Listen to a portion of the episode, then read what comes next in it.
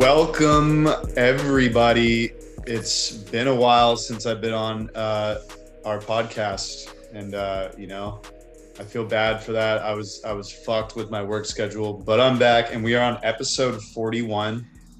Um, this past weekend, I let the government inject their 5Gs of vaccine into my arm, so I now have a 5G network running through my system.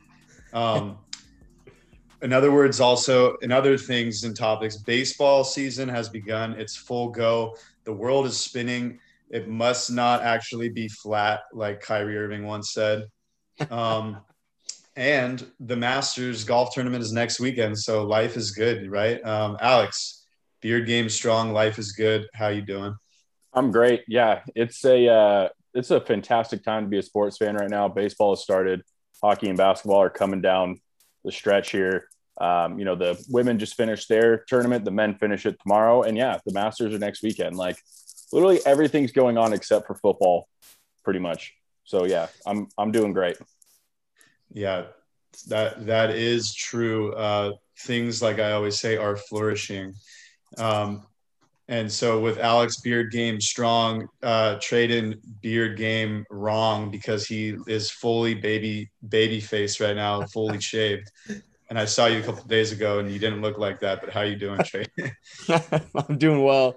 Um, yeah, I mean, you, you guys said it. Sports are sports are going like crazy. It seems like. I mean, we went to a baseball game this weekend. James and I went to a, an actual baseball game, like like actually watched people play a sport live um, not behind the damn screens. That was that was awesome. Um, and the Angels won, so that as a double whammy there. Um, yeah. And I drank a lot of alcohol, which is always fun. yeah. Uh, Tradon Tradon said uh, he was giving up alcohol for Lent, and uh, we're with him on Friday. We get to our first brewery, and he sees me and James drinking a beer, and then he's just like, uh, "I think I said seltzers, not beer." so then he just started drinking beer. So he he may be going to hell, everybody, but it's okay. Um, James, how you doing, man? I know you were pumped to go to this Angels game, um, and live fans are back, even in LA soon. Not yet, but soon. No, oh, dude, that game was amazing. Tradon's right. I drank a lot of alcohol. He drank a lot of alcohol. So did you on Friday. Also drank a lot of alcohol. Yeah. Um, learned how to play backgammon. Backgammon in my car. That was a lot of fun while drinking a beer. Good call, Tradon. good call on the beer, Eric. Uh, but this weekend was great. Uh, good time to relax, drink some beers with some buddies, and go to a baseball game. And by the way, Hulu has live sports. yeah, no free ads. Um, sponsor, yeah. But uh, backgammon, I still don't get that game. Um, I just would highlight a, a, whatever those are pieces and and just it would tell me where to move them and then trade and be like, ooh, great move. And I'd be like, yeah, yeah, exactly. Um, everybody, Tyler is not with us this episode. Um, I believe he's working or it's Easter Sunday or both. Um, but you know, we're here grinding for you guys Easter Sunday, mainly because of me, actually. It's mainly my fault.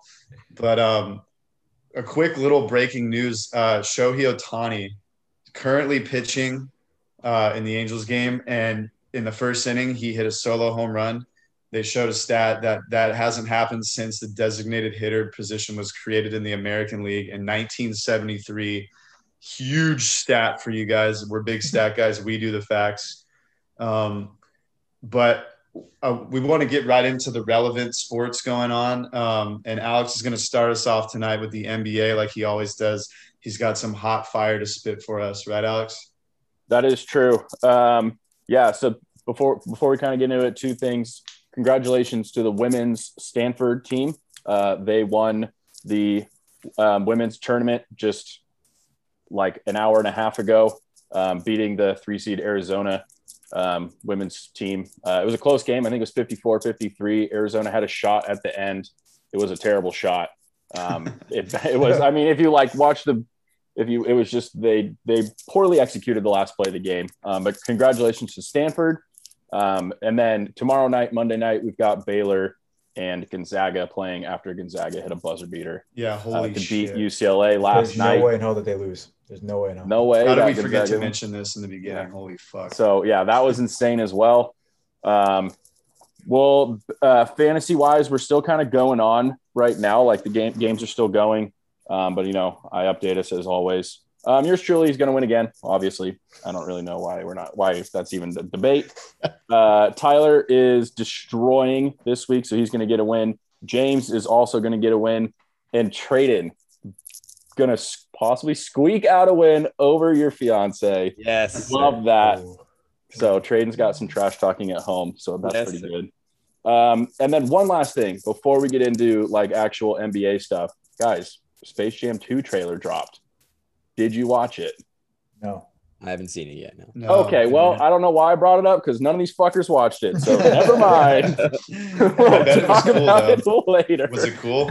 it was pretty cool, and it's got just like Space Jam One. It's got uh, you know cameos from current players in both the NBA and the WNBA. So uh, give that a check out. Uh, you know, it probably won't be as good as the first one, but damn, Is the I brought it sequel ever better than the original though? Mm, Th- There's very few exceptions. very few. That could be a whole segment's worth yeah, of, I feel like yeah, that of could be- information. Hmm. Eric, you got it, man. Hey, time to stretch, yeah. That feels like a whole different thing. Um, okay, let's get let's get into current NBA stuff that's going on. Um, I feel like we talk about him a lot, but Joel Embiid is back for the Philadelphia 76ers. Uh, he missed about three to four weeks with a bone bruise in his knee. Um, I've taken two anatomy classes, so I'm pretty much a doctor, um, but I'm 90% sure that bone bruises are still hurt after like three or four weeks. um, so, Eric, what do you think? What can we expect from Joel Embiid coming back? Um, you know, with probably lasting pain and injury, you know, kind of woes in that knee. Yeah, you you are actually right. Bone bruises do hurt a lot, and they do kind of linger too. Um, but you know, it's it seems to be common sense, but I feel like he's going to start out slow. Um, normally, you know, they're going to throw him on a little bit of minute restrictions. I don't know how big Doc Rivers is with that um, from past experience. if he listens to the sports scientists when they talk about minute restrictions, but nonetheless, he will be on some minute restrictions. Um, but he's going to be a huge help for them, of course. And looking at his stats, 30 points per game, 11 rebounds per game, three assists per game. Um, but what I'm thinking is he's probably going to have more assists because he's going to be a little winded getting uh, his game back. And I feel like he's probably, they're going to, you know, he's going to post up and they're going to try to do ISO stuff with him. And if he gets all tired, he's just going to pass it back to somebody maybe to Tobias Harris or one of their shooters. Um, but you know, it's really good timing for them. They're they actually you know with withheld and stood up against um, a lot of teams during the time he's been gone. They're still in a good spot, and um, you know these upcoming games they got Celtics, Pelicans, Thunder, Mavs, and Brooklyn Nets. So they're going to need him for for that stretch. There's about 22 games left in the season, so I think he's coming back just enough time to dial it back in for them. Yeah, um, yeah. Kind of speaking on the you know conditioning part, that's something Joel Embiid has been criticized for in the past. I mean, he's a big boy. You know, he's seven feet tall, two eighty probably. Um, so working his way back in, it'll, it's going to take some time. And you're right; they held up without him. You know, he was the front runner for the MVP when he went down, and they've held up without him. Um, it does kind of help they play in the East, and there's really only three teams I feel like that have a legitimate shot it's those top three teams the bucks the nets and joel Embiid 76ers um, but you're right tobias harris has been amazing with joel gone. Um, and it, you know their defense should get better and it will be fun to watch him you know down the road for the rest of the uh, rest of the season here. Uh, moving on. you real fast. yeah go for it. So, bone bruises hurt, and you guys had mentioned before that the Sixers are doing well without Embiid. So, do you think that they should have waited to play Embiid until he's fully like 100%, no pain at all, before putting him back out there? Because they're rolling right now. No, um, I feel like they're you know they're professional sports teams. I would assume that their team doctors are pretty intelligent, and if as long as Joel Embiid is telling them the truth and saying, you know, it's a manageable pain, and you know they watch him on the court, and you know he played well in his in his first game back, then no, I think you play him and get him back into shape for this stretch run. Um, you know they're going to want the best seating possible in the East so they can avoid, those other two teams as much as they possibly can. So uh, I see your point, but I'm I you know I would assume if he's healthy enough to play, they're going to play him. Yeah, I mean, who would they would have to play what like the Celtics first round if they kind of slip down, or Yeah, it depends on whoever comes right out of that yeah. play-in tournament. It's all that Yeah. play. Yeah. yeah, true. But either way, it'd probably be better off for them to just just to dial in with him back in the lineup so they're ready. But yeah, I mean, it is a concern. It could be like a little bit of a trial and error thing. See how he is that first game. If it fucks with him, then then take him out again. Is that an injury that you can rush early and it be an issue down the road? Oh yeah, compensation patterns. Yeah, it would Yeah, not surprise me if he played like 50% of the games. Like Yeah, one game think- on, one game off, one game on, one game off down the road. Yeah, they'll wind him into it. Yeah, they're gonna. Yeah. Um, that's a good question, James. Uh, okay, moving on. I specifically saw this report, and my first thought was Tradon. So and then it worked out well because I I brought this up, and we had a we had a nice discussion about it pre in our little text group. Um, but there's this report going on that during the All Star break weekend, LeBron, you know, he picked Steph to be on his on his All Star team, and there were conversations that LeBron was trying to convince Steph to come to LA after next season. So Steph can sign an extension this offseason to play um, up until age 38 with the Warriors. It's a shit ton of money. Um, you know, he'd probably take a little bit less if he did that to, you know, help the Warriors bring in some other, you know, veteran players. Um, but you know, after the after the Celtics big three and the Miami big three, this the NBA has been so star driven. And I know Tradon, you are a Warriors fan, and I know Kylie is a Warriors fan. Um, so what do you think about this LeBron Steph team up? You know, LeBron would be 37, 38 at that point, Steph 34, 35, something like that. Um, I don't know what I hate more: the idea of them of them teaming up, or the source of the information. ESPN's Brian Windhorst is the one who brought this up on his podcast, Mm-hmm. and he has zero credibility, zero evidence that this was even a thing. It's completely out of the air bullshit to make a story, dude. If you're that, if you're struggling that much for viewers or listeners, do something else because you're doing it wrong. The, we do this all the time where we just like throw up some random clickbait bullshit. That's all of our lives are surrounded by. This is just another one of those. Does anybody on this podcast honestly think that Steph Curry would even think to go team up with LeBron in, in LA? Seriously. No. Is like a zero I, percent. I would give it like 15%. I would say it's I would say it's maybe one percent. They ha- there's a better chance that LeBron goes to to to Golden State than oh, I disagree then- with that. 100%. than uh, Steph Curry goes to uh, L.A. No, LeBron's trying to.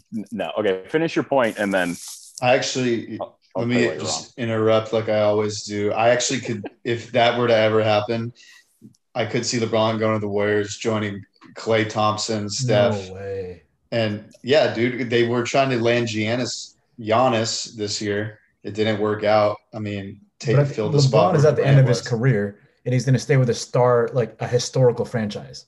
He's not going to go to a franchise that isn't historically Right. like the best of the best. What- The so Lakers with are the all best of that best. said- with all that said, there there's no way that he's gonna leave all that money on the table and go to the LA. He is gonna stay in, in he's gonna stay and die a warrior. There's no way that that the Warriors franchise will let him go away. To answer your question before, what do I think of the team up? this this whole league, and we and you got and we said this on, on our text thing. This league is broken. Like that's all this league is about is is teaming up and doing this whole thing. And here's the thing: like I I actually appreciate the fact that players make it to free agency and get the ability and and deserve the ability to choose where they go. I'm actually for that. That said, it has kind of ruined the game in that like that's all if your big 3 isn't better than the other team's big 3, you're not going to win. And that's just not how a sport that I grew up playing is like where your bottom 6 can make a make a huge difference down the stretch.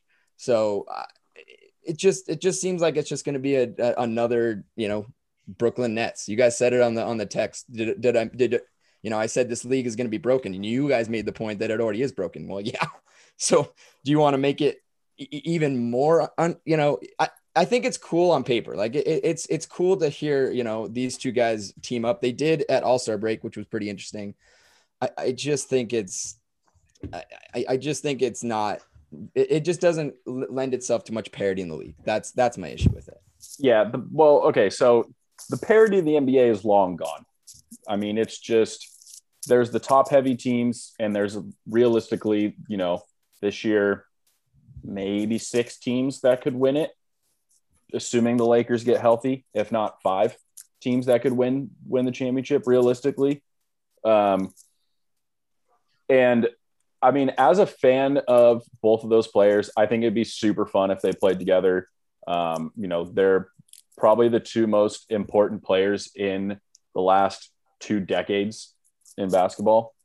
Um, and speaking of LeBron going to uh, going to Golden State. Zero percent chance that would ever happen. His part of his whole move to LA was because he wanted to get into the Hollywood into Hollywood. I mean, he's obviously in, in this, you know, starring in Space Jam 2. He's been in other movies. He wants to like kind of ingrain himself in that like Cal- Southern California culture and so I can't just I just can't see him doing that. I uh, um, I I agree. I'm I'm talking a zero versus a 0.1 percent chance. That, I that, still think zero percent chance that that Steph goes to LA, and there's a 0.1 percent chance that that LeBron goes to to Golden State. That's it, it's not it's not going to happen. I think it's at least 0.2 after they were down by 61 points to the Raptors last night. um, I I don't I want Steph to finish his career as a Warrior. He was, you know, I've never been a Warriors fan, but you know, being a Kobe fan, seeing what Dirk did in, in Dallas, like that type of thing is so rare now. You know, yeah. Jeter with the with the Yankees. That in any sport, you know, we just saw Tom Brady after whatever 22 seasons or whatever it was with the Patriots move on. So That's I hope I hope he stays, but I also kind of want to see him play with LeBron. So it's I'm I'm kind of torn. Um, okay, and then oh, go ahead. No, I said I feel that. It's just yeah. It, it just I don't know yeah. it's an interesting topic. And yeah, I think yeah, I think it'd be cool. Um, so two moving on. So yeah, so two veteran players have signed 10 day contracts. Um, Isaiah Thomas and Demarcus Cousins. We talked about Boogie a while ago, and he's just been out there forever. Um, so Isaiah Thomas is signing with the the New Orleans Pelicans, and then Boogie is signing with the Clippers. Um, James, which one of these guys will you know stick around past those 10 days or will make a bigger impact on their team? I think this is the easiest question you've ever asked me, Ooh, to be okay. honest with you. Um, Tradon real fast. This is just a segue kind of thing. But do you know who Isaiah Thomas is? Yes.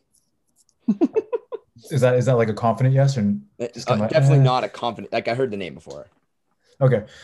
So that's the biggest thing. Isaiah Thomas has not played in the NBA like as a big name since like 2016. He's been kind of in and out doing his thing. Like last played at the Wizards, his last game was February 2020, and that was when he was playing with the Wizards. Isaiah Thomas was an MVP runner in 2016 when he was with the Celtics. He came out of nowhere and put up 28 points per game and like 10. He averaged a double double, and he's like this five seven dude, super explosive, does his thing, and it, it was fun to watch but then injuries happened, and Isaiah Thomas since then has not be, been able to bring up that level of play. I honestly think he's just signing with the Pelicans for this 10 day contract because they need depth. Uh, they have like seven guys on injured reserve right now. They're not healthy. Um, the biggest hit to them was Josh Hart, who just went to IR for, he's going to be gone for a significant amount of time. So he's going to, I think Isaiah Thomas will stay past that 10 day contract. But once he's going to be buried in the depth chart once Josh Hart gets back. And in the meantime, he's he's going to come off the bench and put up five, six minutes a game, like nothing crazy. Isaiah Thomas is nothing like he was before, and it sucks because he was a cool story. The biggest part about that is that it's he had a hip injury, and for how small he is, he can't rely. He has to rely on his athleticism. He has to rely on his footwork and his explosiveness. He can't do that with a bad hip. That's why he's gotten so much worse. Demarcus Cousins, on the other hand, like he's shown and proven that he can play at a high level still with the Rockets before he, he decided to, you know, cut ties with the team, who was averaging a double double. Like he can still play. Demarcus Cousins' injuries were that were serious injuries, but because of modern medicine, they don't pose that much of a threat to somebody's career anymore. An ACL and Achilles, yeah, it takes a year to recover from each, but then when you get back, you'll be fine. And that's been proven. I mean, KD does it. Um, Klay's going to come back and do the same thing. DeMarcus Cousins will be fine. He's playing at a high level right now. And the coolest part about this is, is that he's playing with Rondo again. Rondo just got, got signed with the Clippers, and back in the day when they were on the Pelicans, Rondo brought out the best in DeMarcus Cousins, and I think that's going to be the same thing that happens here. The Clippers need physicality on the inside, and that's exactly what DeMarcus Cousins bring. Serge Ibaka is kind of soft, not gonna lie, and Zubac is a big baby. Sorry, Eric. You need some physicality on, on the inside. Somebody who can't be moved, somebody who's mean, and that's DeMarcus Cousins. And I think he's gonna he's definitely gonna finish out the season with the Clippers, and he's gonna produce a high level. Okay, um, I I do agree with you. I think you know obviously the Clippers are a title contender. Um, I said on the podcast last weekend or last week that I thought the Clippers were the favorites to come out of the West now. Um, but to to your point, we haven't really seen. I mean, yeah, he was averaging a double double off the bench for the Rockets, but we haven't seen Demarcus Cousins, Demarcus Cousins in since those days with the Pelicans, which was I think was also 2016. And he's a seven. But he doesn't have to be that now. He doesn't have He to, has- but those are both yeah. major injuries to your lower extremities that he has to deal with. Um, you know, I, I like good- Boogie. He has a good sports medicine staff in the Clippers. Come on, you got Eric right there. Like he's You like got Eric right there. Yeah. Um, I just healed him. There we go. I mean, be- I would. I would like to see him succeed. He's been through a rough couple of years. Um, you know, he did technically get a championship ring last year, sort of as a And part year of the Lakers. that. So, and they lost the year before that. Oh, That was the year they Yeah. lost the Raptors. Um, so I do. I mean, yeah, I think they'll probably both finish out the seasons on their respective teams, but Boogie will make more of an impact. And I like the Rondo pairing. I didn't even think about that. Um, but I think what Rondo brings to the Clippers is going to be more important than what Boogie brings to the Clippers. But um, finishing off some Clipper talk, um, which means Eric, I'm all done with basketball this week. A little shorter since there's just the just the four of us, but I'm all done. Yeah. One other uh, that was great, Alex. That was really good insight, and we had a lot of like questions too that we covered there. One last random thing, um, Boogie Cousins. Uh, we witnessed him just rupture his quad chasing a basketball when the Clippers played the Warriors in the playoffs that year. But you know that's besides the point. So he has had a big injury history, um, but you know I think hopefully. Uh, he could be okay with that. And as well as like you know his side of off the court is what people talk about too. So hopefully that is better. Um, but we're going to take a break and we're going to get right back into the next sport that's currently going which is the NHL, nhl with our hockey guy Tradon when we come back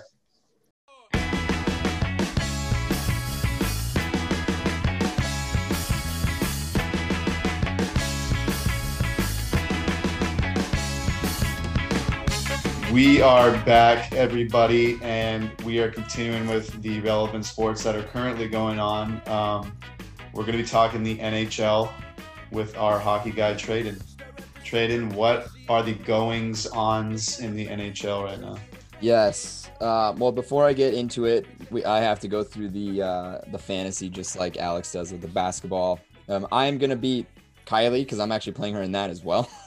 Ooh, Same week. It's Zach, good week for you. yeah, it's very good. week. um, Alex, you are gonna destroy Tyler, which is probably makes you very happy. Yeah, fuck Um, him.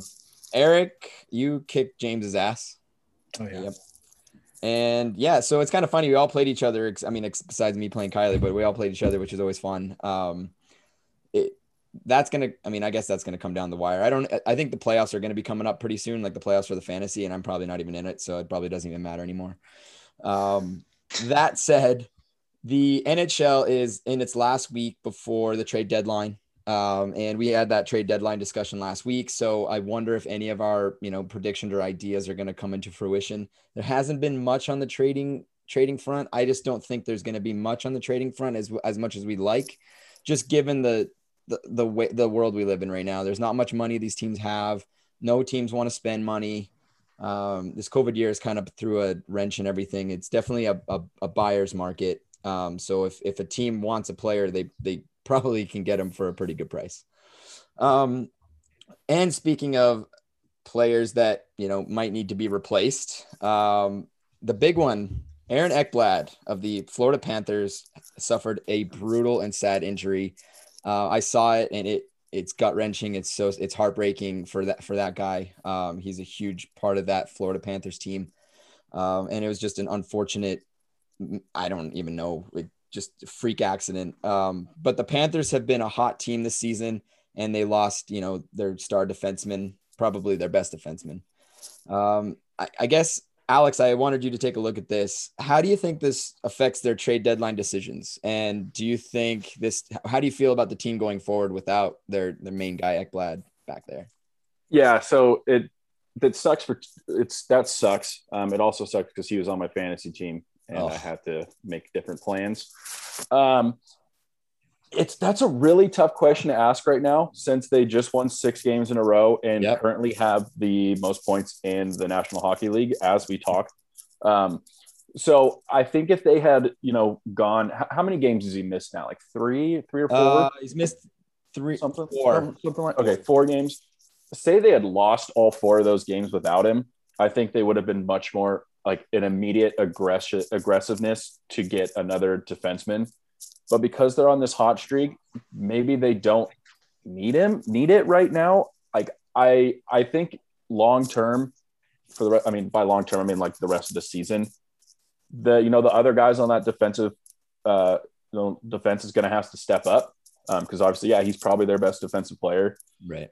My, I was gonna say they could maybe be looking at um, Mattias Ekholm. I know he's a left-handed shot, but and you know Ekblad's a right-handed shot. But now the Preds have started playing well and they've gotten themselves back into a playoff spot. So now I'm not sure that the Preds are going to sell. That was the guy that came to mind immediately. Mm-hmm. Um, but yeah, but because they're playing so well right now, I don't think they're going to do anything unless they can get, you know, Ekblad's maybe not, you know, it's not, he's not Victor Hedman. He's not, right. you know, some legit, like crazy, crazy um, defenseman, but he's very solid. So I don't think they're going to do anything. Um, but yeah, devastating injury. I, I, I will ask you this: of the six games that they've won last, the last four without him have been between the Red Wings and the the Blue Jackets, who have been playing very shitty. Do you think that has anything like they're out? They're about to play the Hurricanes, who are a legit team in this league. Do you? Yeah. So, do you think maybe these next two games are really going to determine maybe more so than if they should do anything, you know, before that deadline? Yeah, and I yeah, I, I think so. And I think a lot of these teams are going to just like the NBA trade trade deadline, they're gonna it's gonna be day the day of the deadline, you know, hours and minutes to the deadline is when people are gonna make those deals. Um, yeah. because this season is so weird, everyone needs to figure out as much information as they possibly can on their own team and players they're targeting. Right. So yeah, if they go, you know, if they lose these next two games, that could definitely change things. It, but at least you know they're beating the teams they're supposed to beat. True. Um, so that's it's so tough. I don't know. I think they probably won't do anything anyway. Right. But I, I they get out point. of the first round. Obviously, they go in the playoffs, right? Or did they yeah. get out of the first round? I think it depends on the matchup, but I think they can. I think they've, you know, I think they've been playing so hot this season. Um, God, it depends on who they would play. So like, who would probably they? be either right now they'd play Nashville. It, I I, right? I mean, unless they're first, they would get yeah. Nashville. It's either Carolina or Nashville, right? Yeah, yeah. Tampa, because Tampa, Tampa could. If they play Nashville, yes. If they play Carolina, no. There you go. That's my answer. I like that. so they really need to get in first, is what you're telling me. Yeah. Um, you know they I agree. I mean, uh, I, I think it's, I think a lot of these teams, to your point, are just going to come down to what's going to happen. Like, because all the points are in the, in the division, we just saw what Nashville's done and all of a sudden they're in fourth. I just said that in my power rankings that I haven't talked about this team at all this season on my power rankings list. And then finally I get to because they had a, you know, a, a nice game winning streak. So, to your point, I think that teams are going to wait to the very end because all the points are in the divisions and it's a shortened season and you just don't want to give up something where you might actually have a chance to make some noise. Yeah. Um, all that said, I still think that, but um, you know, goaltending is still something I question. Bobrovsky needs to play a little bit better. I just don't think he's been the elite guy. It's been the, it's been Driedger that's been kind of their their guy. But um, I, I think you're right. I think it's going to depend on these next two games are probably are probably biggest indicators of what they're going to do um, going forward. Yeah. Um, moving on to a team that they're that they actually that actually just played the uh, the Florida Panthers and lost twice back to back. Uh, the Columbus Blue Jackets they have been quite bad. Um, I mean, last weekend they they were they were noted to have a very low energy, low effort type of type of um, play, and I guess that's kind of continuing this week. Um, James, I asked you to take a look at this one.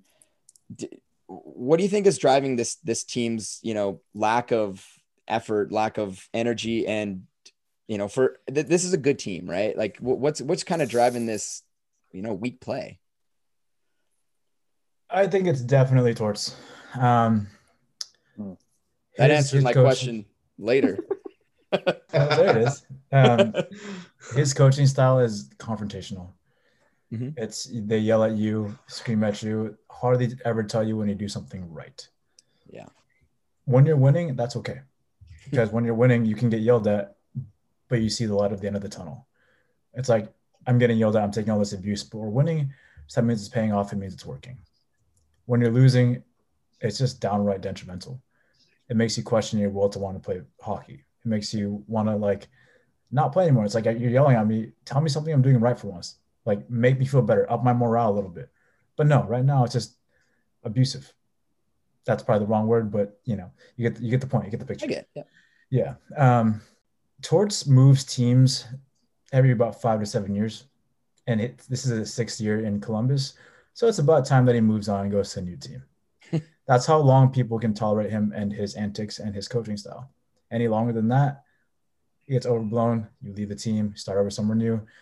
When it's new ears, it's a different thing. When it's the same people getting yelled at for the same thing all the time without winning, it's not a good recipe for success. And that, like, I'm not saying Torts is a bad coach because Torts is a damn good coach, but his coaching style gets overused a little too much and it's not good for the team. Um, on the flip side, Torts can. I mean, he's he probably won't change his coaching style, but you know, if he gives a like a good job every once in a while, give somebody a high five, show some love, maybe this entire morale will change. But I doubt that. That would be so unlike him. Um, I guess my question. I mean, so I guess you kind of answered it. You think? Do you think this is his last last stint in uh, in Columbus? There. Yeah, man. Last twenty games ish. Wow.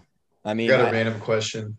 Yeah who's a better press conference post game coach, Torts or Darryl Sutter? That is that is uh, the greatest question ever. I mean, I, they're just so different, right? Like one one is just very cold humor, right? Like like uh, Darryl Sutter calling out, um, you know, slyly calling out Johnny Gaudreau was was amazing, and then and then you know um, Torts is just won't handle any bullshit questions. Like he just throws it right back in your face. So I, I, I, can't really choose because it just depends on what kind of what kind of um, you know feeling you want. You know, do you want some some dry smart ass remark or do you want you know a kind of a fuck you?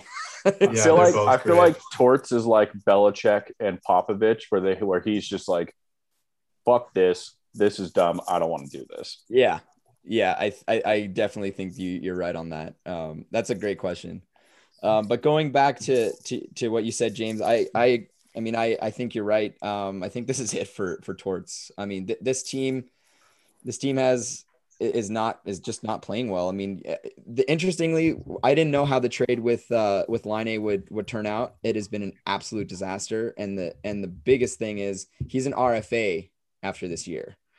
Um, so they have to figure out like they have his rights, so they, they have to figure out what they're going to do with him. Um, if they have a new coach, they probably can make that work, right? It just I don't think he can work under Torts. I I think I said that last time.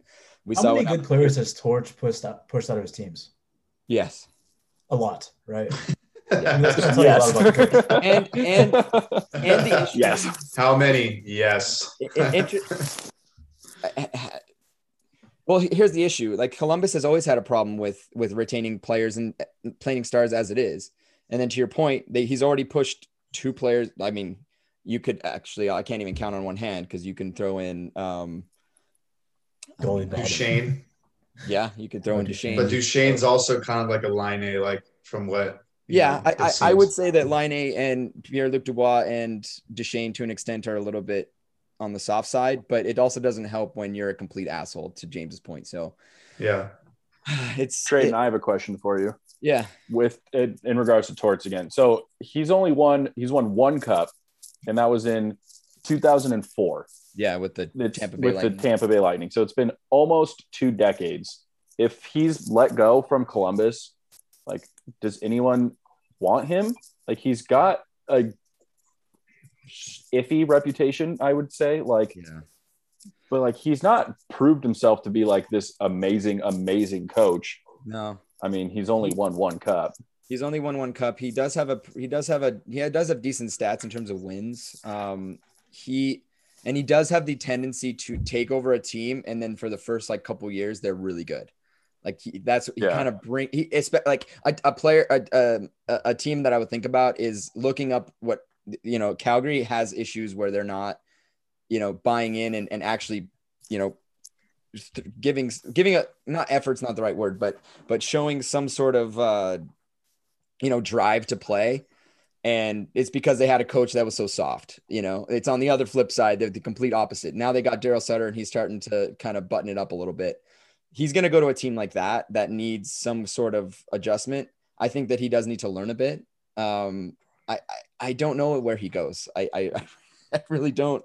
Um he i think he was in vancouver and i think he i think he was that coach that was that made it to the finals with against boston but I, don't quote me on that so he's made it far. He just hasn't been able to finish. Yeah. Okay. I, I also would I also would argue that a lot of the teams that he's played for are are teams that ha- are are notorious for not being able to retain stars. Columbus never has been able to retain stars. I don't know if it's the city. I don't know if it's the organization outside of the coaching. I don't know what that is. So it's a little bit tough to, you know, if he if he goes to Tampa Bay, that everyone and the grandma wants to go to Tampa Bay, right? So it's it, I think I think it's just I think it's a tough question. Um, but I, I think that he'll find a job. He, he's a good coach, but he his reputation is on the line.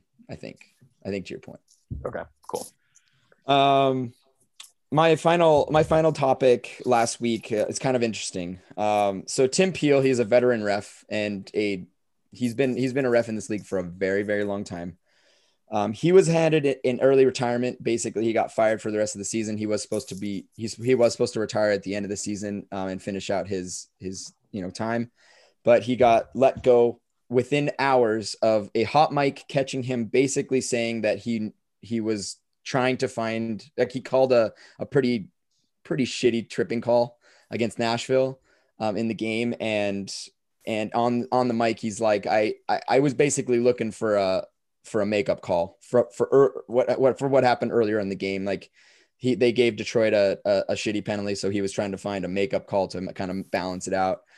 And everyone knows that the game is kind of called like that. Like there's a like refs are trying to manage the game and and have these makeup calls. We've just never heard it from a ref's voice or from a ref's mouth and we did. And the nhl was very quick to just poo poo that and get him out um, kind of unlike the nhl usually they do a little bit of uh of investigation so um, eric i asked you to take a look at this first of all what do you think of the firing like do you think it was justified or do you think you know we should have a little bit more perspective. I guess I'll start with that. Yeah, it's it's weird. I don't think they should have fired him on the spot. I think like maybe they give him a 10 game sussy or something, you know, and like learn like like you said, uh the NHL world, the refs do manage the game and they go like tick for tack with the calls. Um sometimes there's good calls, sometimes there's bad, but they try to even them out so it's not one sided. But yeah, I mean, it didn't help that he was mic'd up and the way he said it too, like Yeah. the wording just sounded bad, you know, like the wording made it sound like he was almost like cheating, Yeah. But I don't think that was the case. So I don't think they should have fired him. I think it should have been like, like what is there, 20 games left in the season? That Yeah. like half of those you're you're not going to ref, and you need to learn from this. And like maybe they restrict a few playoff games from him too, or something. But I don't think maybe I don't think they should have fired him on the spot. But yeah. Eh, I, I, I, it's, it's, a tough one too. And I guess before I, before I re- retort, I want to ask you, like, what is your kind of ideal game in, in terms of how calls should be made? I mean, there's, there's some in one camp that say, call the rule book no matter what. And then I see, I'll give you some issues why that, you know, might be an issue. And then there, there's others that say, you know, you just got to kind of manage the game. I don't, we don't want to be, see a, a power play every, you know, throughout the entire game. We want to see five on five. What is your kind of, what would you like to see in terms of you know how a mm. game is called? I like the way it currently is actually the manage the game style. I think if it switched to like off the book, you know what it would turn into, Tradon, and, and this may make you just fucking cringe. It would turn into the NBA refing style. Yes. Like, you know, there's, I mean, not every NBA game, but there's some games where it's just like foul, foul, foul, foul. Yeah. And a lot of times you see in most of the end of the games, the last two minutes takes 10 to 15 minutes because then they start really going by the book, by the rules, calling all the fouls they see. Um, the, so, you know, maybe in the playoffs it switches a little and they let them play more. But I think the NHL like mentality is like let them play. So I think they it's best they keep it how it currently is. Yeah, I I I tend to I tend to agree. Um, look, I mean, let's be real. If you guys if you guys watch a hockey game and and you guys read the rule book, you guys probably would be able to find a penalty on every single shift in a hockey game. It, it, there's probably a penalty of some sort from the textbook. And does anybody on this podcast think that this game should be Eh, like it, it's a much better game five on five than it is you know completely all power plays. Like power plays are fun eh, that that's true but the game is meant to be played five on five. And when you have a game that is just consistently all power plays it just kind of takes away from the flow of the game. Like it just kind of take you know takes that away. I i just think that i want to see consistency. So if you're gonna you're gonna call some tight calls in the first period play you know call it all the way through to the third period that's eh, or if you're going to call it loose in the first period, call it loose in the third period. It, you know, set a standard early and then you know play it out. Um, but I, I think that this whole thing, like I don't know if you guys remember this, but do you guys remember? Is it Tim Donaghy? He was a NBA ref that Yeah, like the betting guy. Mhm. yeah.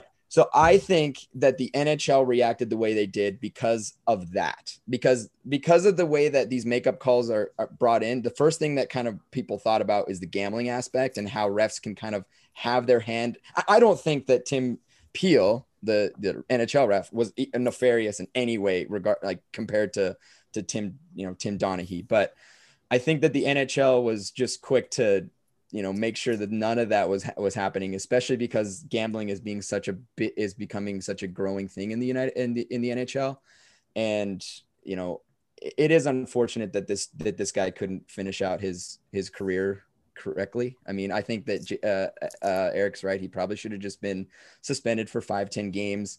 You know we we don't want to hear it. We don't I, we know it happens. Like we you guys you guys see it every game. There's get there's makeup calls. You're like okay that is not tripping, but we'll we'll make it up because you know our team got one you know earlier. So Question for you, Robust. yeah, Um, so Tim Peel is going to retire as a referee after this year. So do you think that that played any part in the severity of his suspension? Like if he was a young ref, I feel like he'd just get like a 10 game suspension Yeah. kind of thing. But retiring, he's like, I'm done with you. Now you just missed 20 ish games, give or take. And yeah. I I I I I think you're definitely right. I think that definitely had something to do with it. But I I honestly think that makes it worse because the guy's been in working the league for so long, and you know he's he's been such a big part of the of the um you know of this league as a, as a as an official and players really like the guy. And i think players are pretty taken aback by the fact that this guy was just shut down when he was supposed to retire. And i think that that's right. It made the nhl easy to just take him out for the rest of the season because he's retiring anyway but he's not going to get that final game. He's not going to get that final send off his his legacy ends with him getting fired because he said i just wanted to make up a call which we know every ref does so it's a little unfortunate um, how crazy is that though? That like that was put on air. Like that gets said so many times per game by the referees. i know and it never gets on air. And yes, there was a home run. Um, but the fact of the matter, like, how, how, how is it possible that now it's just on air? Like conspiracy? Lady uh, ladies and gentlemen everything that you say can and will be used against you even in life even in sports and i think this is just another example of that um, but with that t- uh, you know downer of uh of a pers- of you know perspective. Thank you, James. Um, I'm done. Thank you, Tradon. Um, another good, engaging NHL conversations we just had. Um, and if also randomly on a side note, you guys should check out if you go on like YouTube, they got like NHL players mic'd up during games, and like they do show all the time. They're talking to the refs. You know, the refs just seem like they're like buddies with everybody. They are. Like, like oh, I'll get you next time, bud. Sorry, I had a bad call. Sorry. But sorry. yeah, it, it's like great. Like they all just seem like I don't know. Maybe in the NBA, like they do talk to the refs. Sometimes it's more negative than that, though. You know. Um, but yeah, that's me going on a tangent. I Uh, think, I think the reason before you before that, I mean, unlike any other sport in the NHL, the or I'm sorry, the, in the world, penalties actually affect the time of the game. Like they affect time on the game. So I- think penalties have the most impact on a game, just in the in case that you know it's for two whole minutes you're at a disadvantage. That's a that's a long time in a in a game like hockey. So I, I just I just think that it means something for the players and the refs to have a, a have a good rapport so that they have that good relationship. So in soccer, the the extra minutes isn't doesn't have to do with penalties. I, well, I mean, it, it? does, but So then soccer's the other sport. it is. You're right. You're right. and lacrosse has power plays too. But yeah, anyways, uh, you're right, pretty much. In terms of the major four, we'll talk major here in the United, United States. yeah. All right, guys. Uh, when we return, we'll be into our last segment of the week. It's going to be James, the football guy, talking football, of course, when we come back.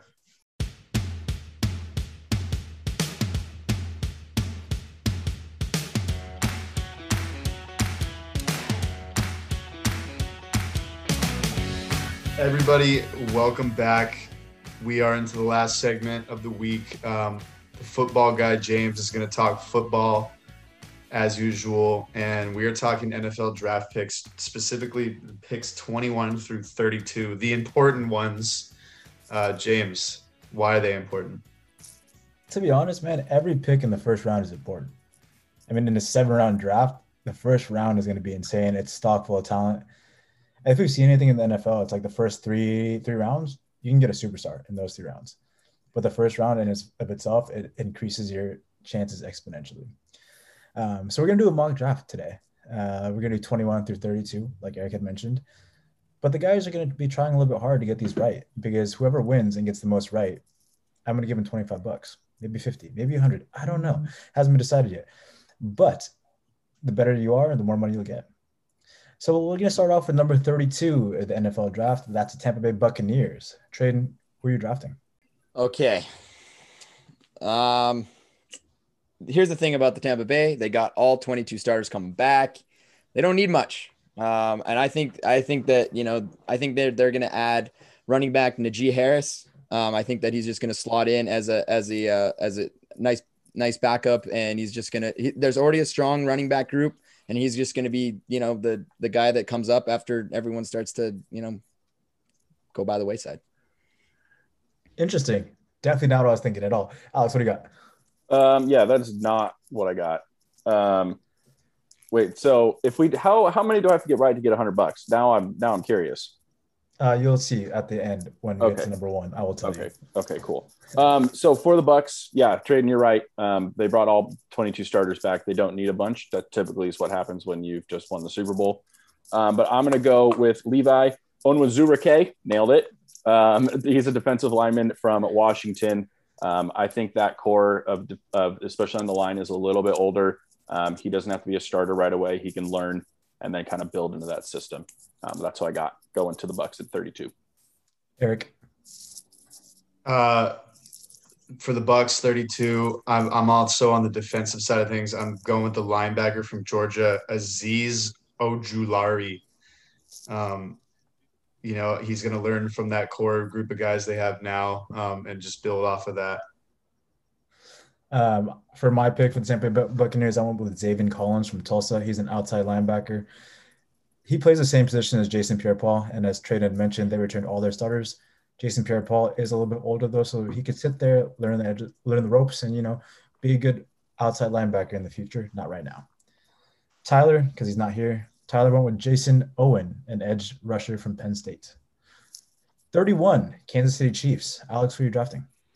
Yeah, um, we talked about it during the "How do we fix the Chiefs" segment a couple weeks ago. Um, but I'm going Alijah Vera-Tucker, offensive lineman from the Trojans down there in Southern California.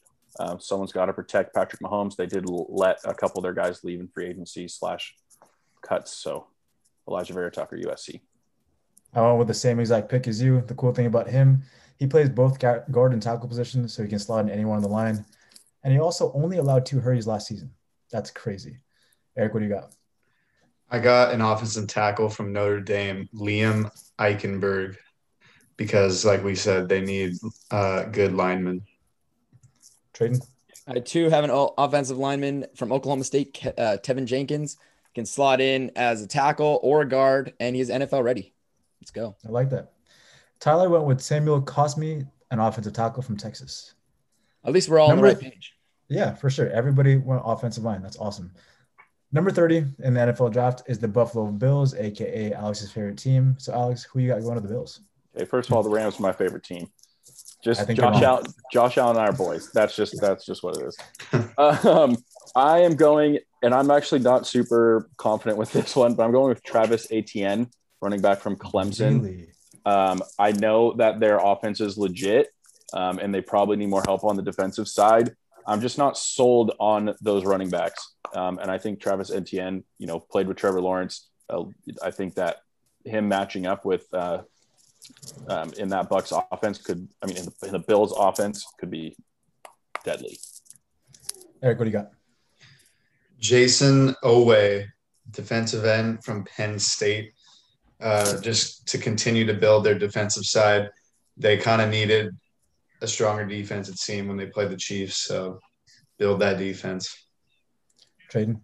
I have a sneaky one. It's it's it might be you know might be a steal, but it might be a bit of a stretch. I have Pat Freiermuth from Penn State, his tight end.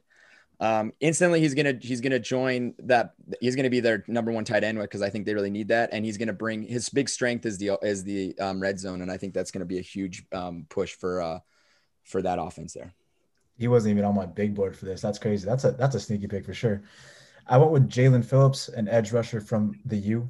He was one of the best ed, best ed defenders this year, but he's going to slip because he has concussion history. He had nine sacks last season and 20 and hurried the QB 29 times.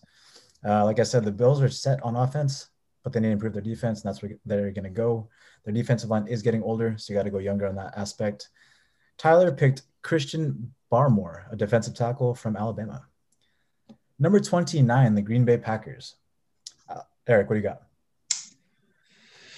Uh, I got a cornerback from Georgia, Tyson Campbell. Um, they seem to be pretty pretty stacked offensively, and I feel like I've said that a bunch already. So they need to build the defense.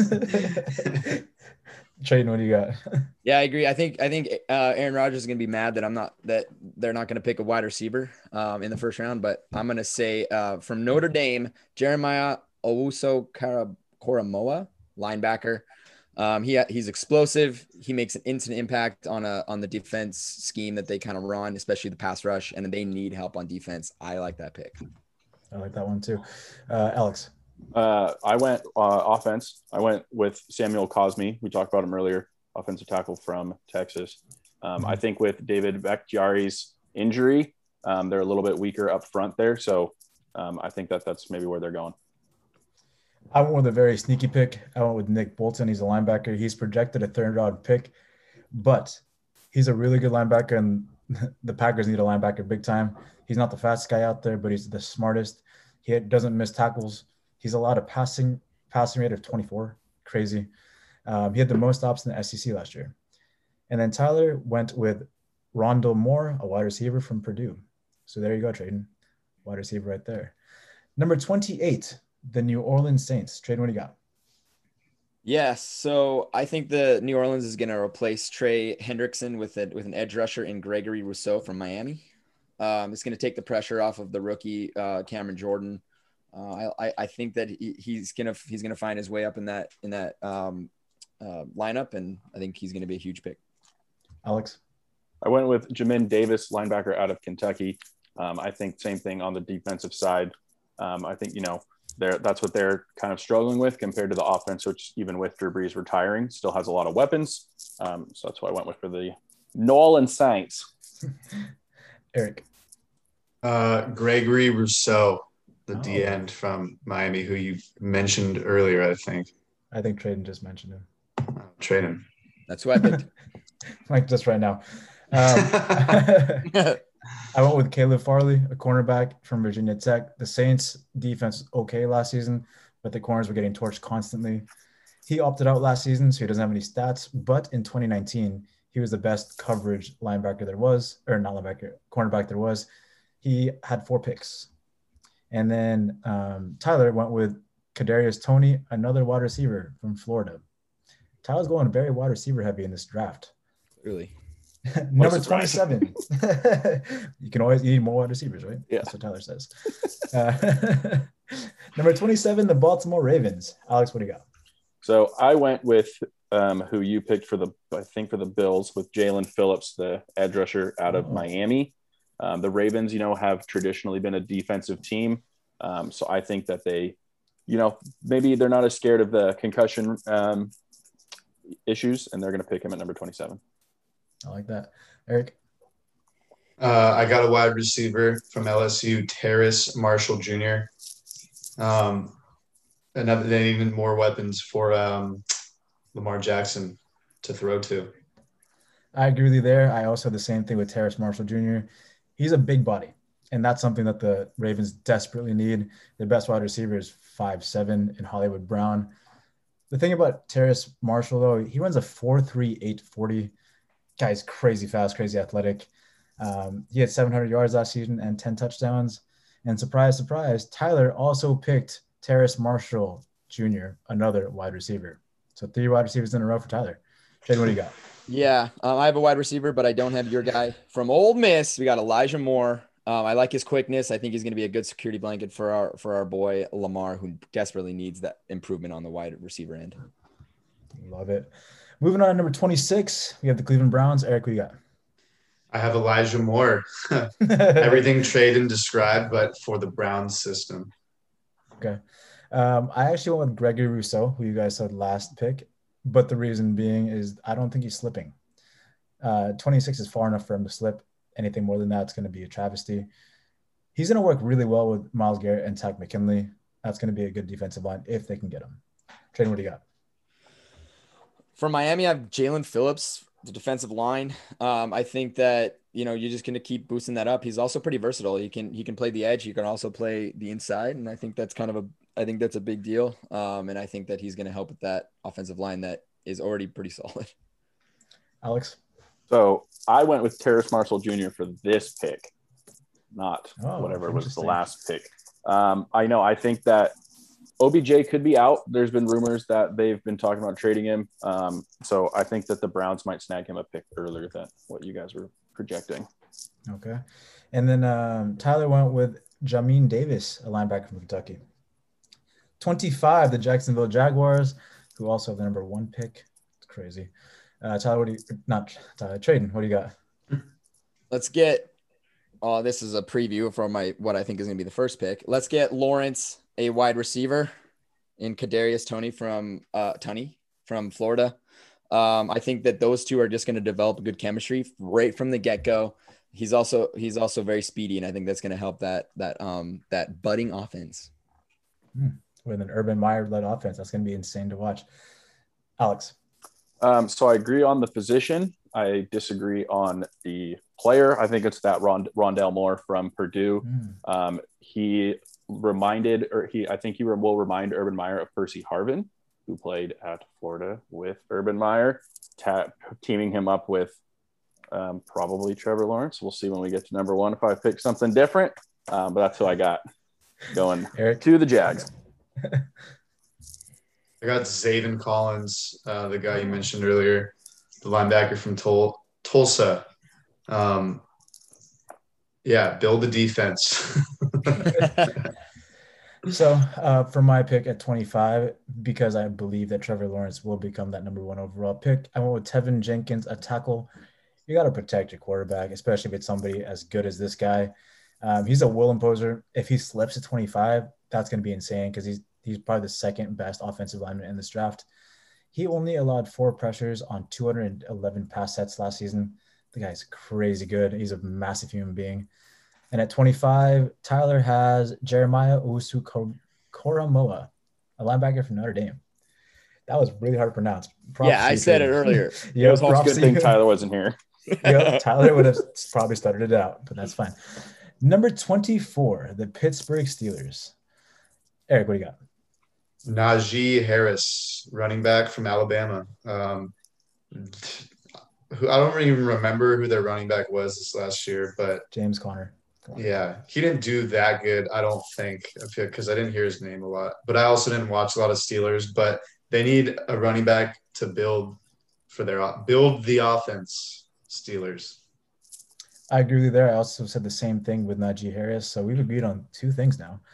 Um, the guy or James Conner is not returning this season, which means that running back room is pretty much empty with a, a bunch of guys that have no names whatsoever. Like they don't produce. He almost had 1,500 yards rushing alone last season and also had 26 touchdowns. Trade, what do you got? I got linebacker from Georgia, Azeez Ojulari. Um, he, I think that might be it might be a risky pick because I think he might that I assume he's going to fall this far back, but I think the Steelers continue to find you know their gems on on the line, and uh, this is just another one of those. Alex, uh, I've got Carlos Basham, the edge rusher from Wake Forest. Um, I think same thing. The Steelers are going to load up on defense. Um, I have Najee Harris going earlier, which is why he doesn't fall to them. Um, but I think the Steelers go full defense. Is Najee Harris your first running back off the board? Mine? Yeah. Yeah. Oh, wow. Okay. Uh, for number 24, Tyler has Jalen Mayfield, an offensive tackle from Michigan. Number 23, my second favorite team in the NFL right now, that's the New York Jets. Tradon, what do you got? From Florida State, Asante Samuel Jr., cornerback. Um, he, he's a big playmaker, and I think he's gonna. I think he's gonna help in that Robert Saleh defense. He's gonna adjust nicely, and I think that he, and with with that coach, you know, as your as your new mentor, watch this guy's gonna be big time. Alex, I agree. I think they not with the player, but I agree that with Robert Saleh as the new head coach, they're going to pick defense here since they're most likely going to pick offense earlier in the draft. Um, I have Zaven Collins, the linebacker from Tulsa. You guys have mentioned earlier. He's super athletic and he can fly around that on that defensive uh, that defense for solid there in New York. Eric, Travis Etienne, Etienne, the running back from Clemson, uh, or however the fuck you say his last name, because James is laughing at me. But their running backs have just been old. Um, Frank Gore, Le'Veon Bell, and they haven't done shit. And Darnold needs a guy to help take pressure off him. You need a fresh young dude to help run the ball for him.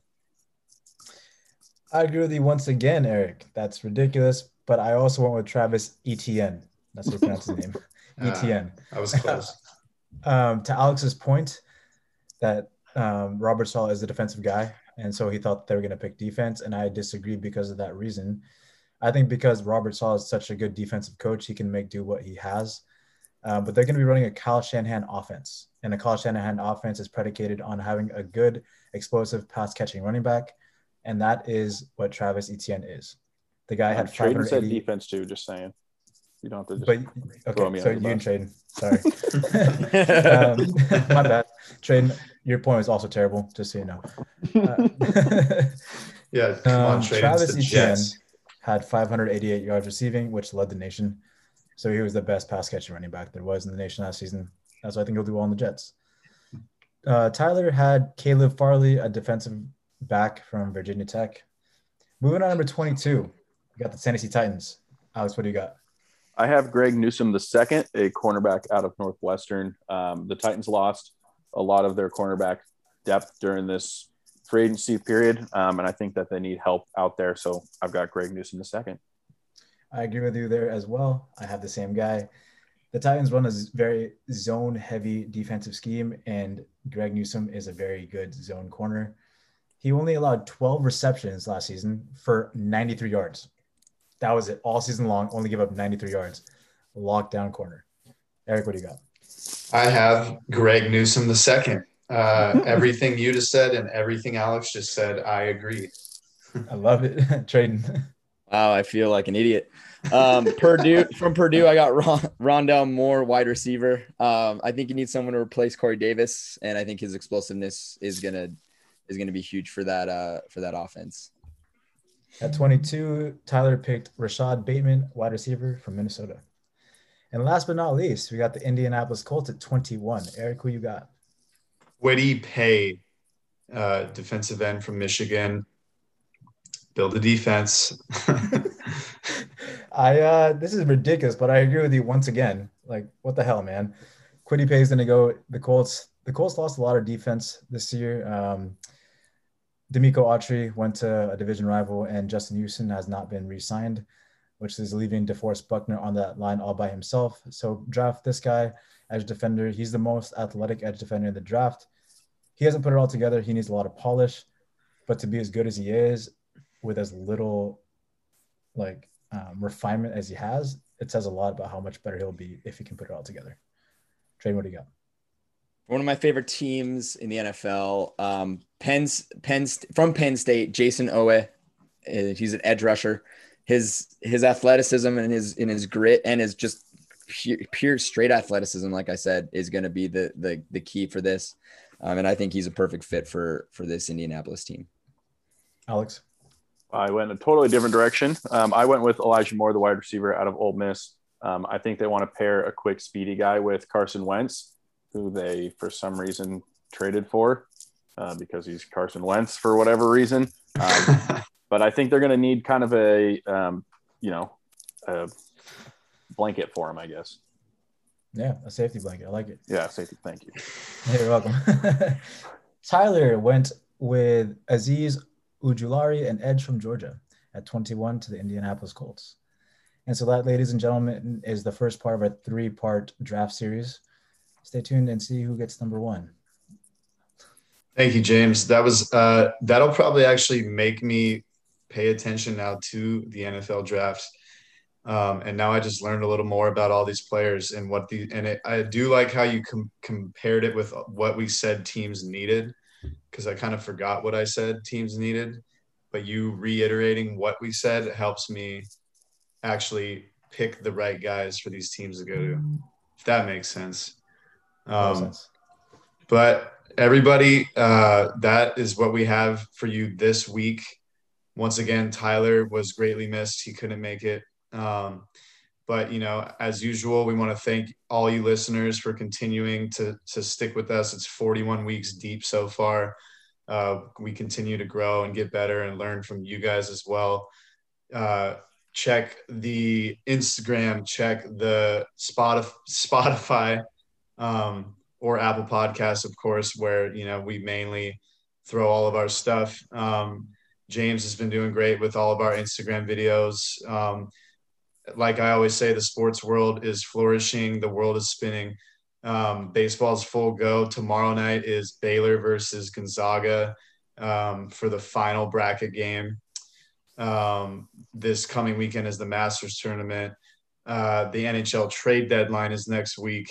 Uh, the NBA has like almost 20 games left. Shit is winding down and it's about to get interesting. And uh, keep listening, and we'll keep you guys tuned in with everything going on. Thank you.